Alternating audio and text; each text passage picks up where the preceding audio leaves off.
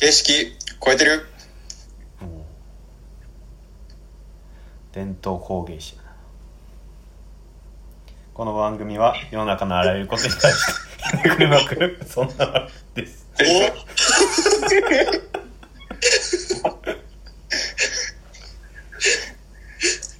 いうことで先ほどの、えーカオス展について話していきます一番優しく手を差し伸べてくれてんけどな、なんか。手汚れてたって。さ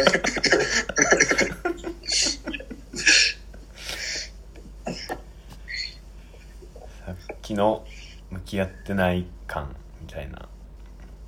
え松井君はどうやったん？ちょうど両方見れてる唯一の世代じゃない？よあー上の世代も、うん、下の世代も、そうですね。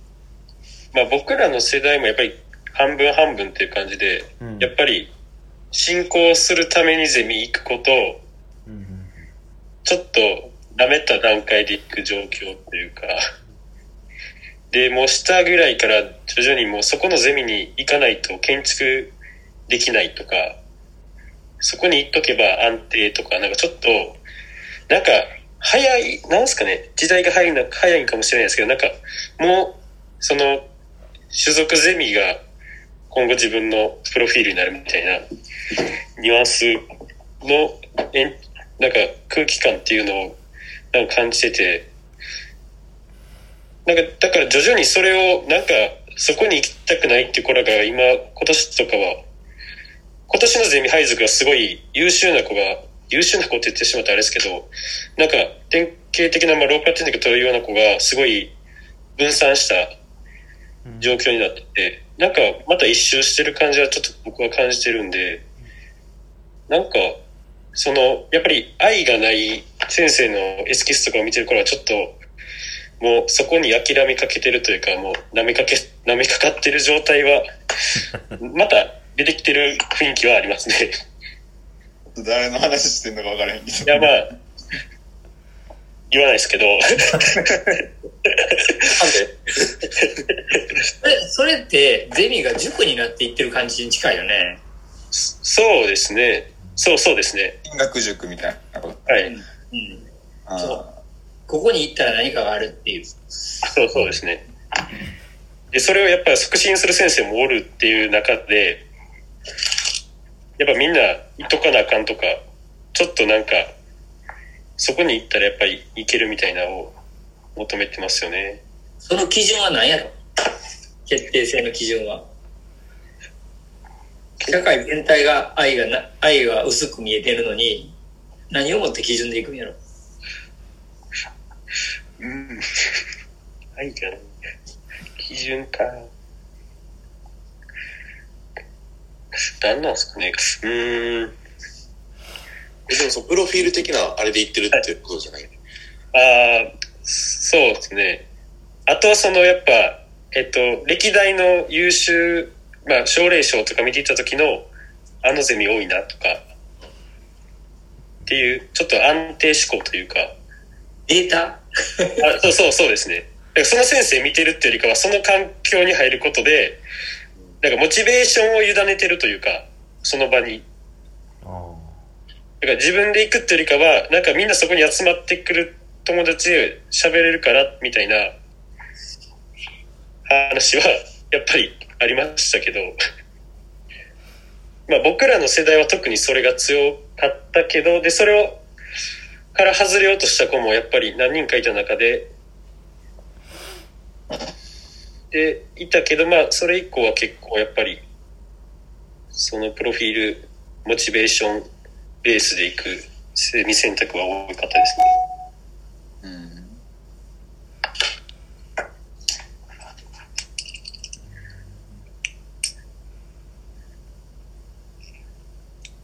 ん。まあなんか多分そのいろんな要因の一つやと思うんですけど、ゼミもあれば、まあ同級生の中にどんな奴がおったかみたいなこともあれば、先輩後輩みたいなこうちょっと同世代的なくくりの中での刺激があったかどうかとか、なんかそれがこう、多分いろんなところに、あの、自分のまあ、ポジションみたいなところがあると、まあゼミがどうであれ、うん。他の環境でなんとかできたとか、多分そういうポテンシャル関係性があったと思うんですけど、なんかそれがまあ、どんどんこう、そういうものを持てなくなっていっているようなことはあるのかもしれないですよね。なんかスタディの浅さも、それすごい共通してるなと思うのは、やっぱりなんか、メディアで出てくる建築作品とか、スタディ医療とか見れないじゃないですか、全然。うん。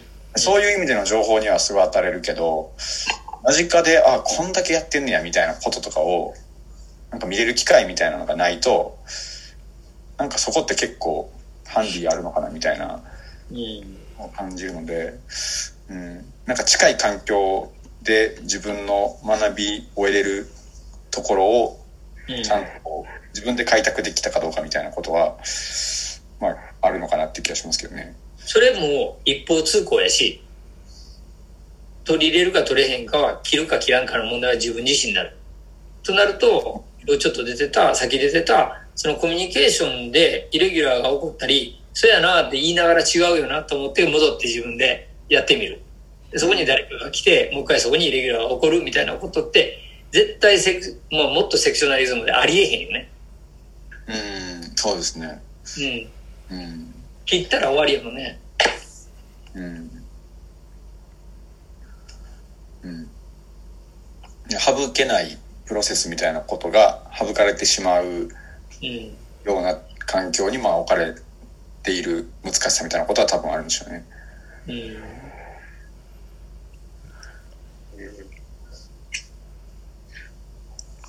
進路とかって変わったんですかね？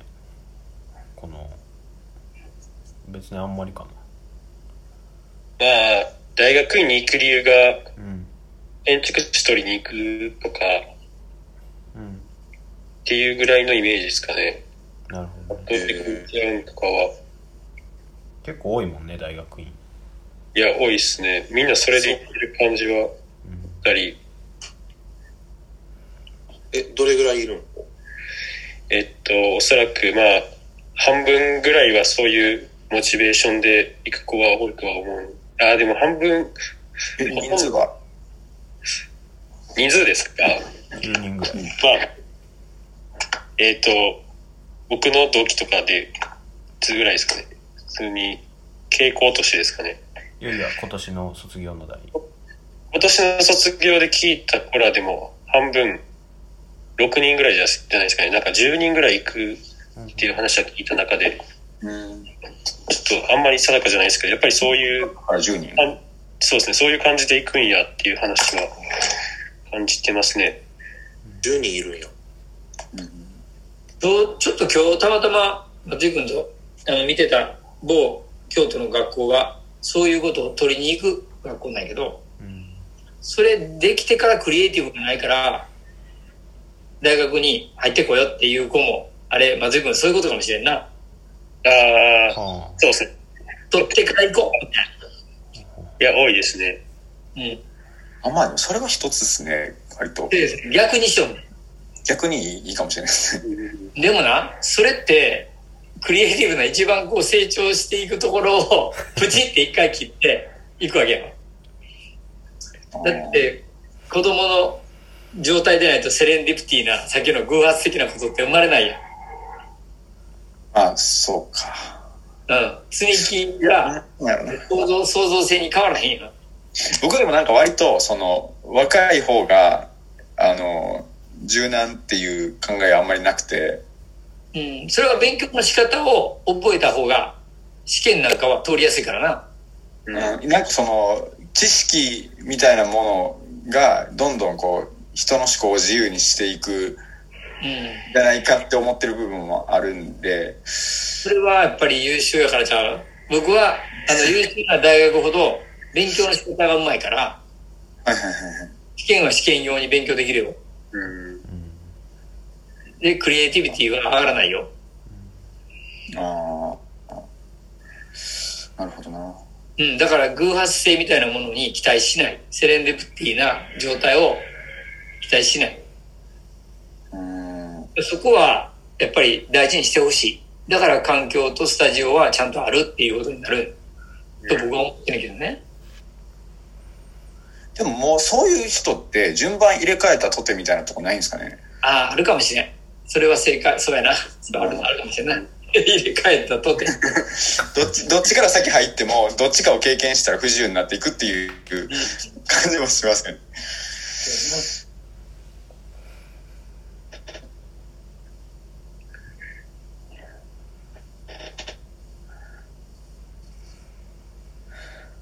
ちょっと作品、カオスの作品について聞きたいんだけど、その表現の方法は先輩らから見てどう見えたんですか？うん。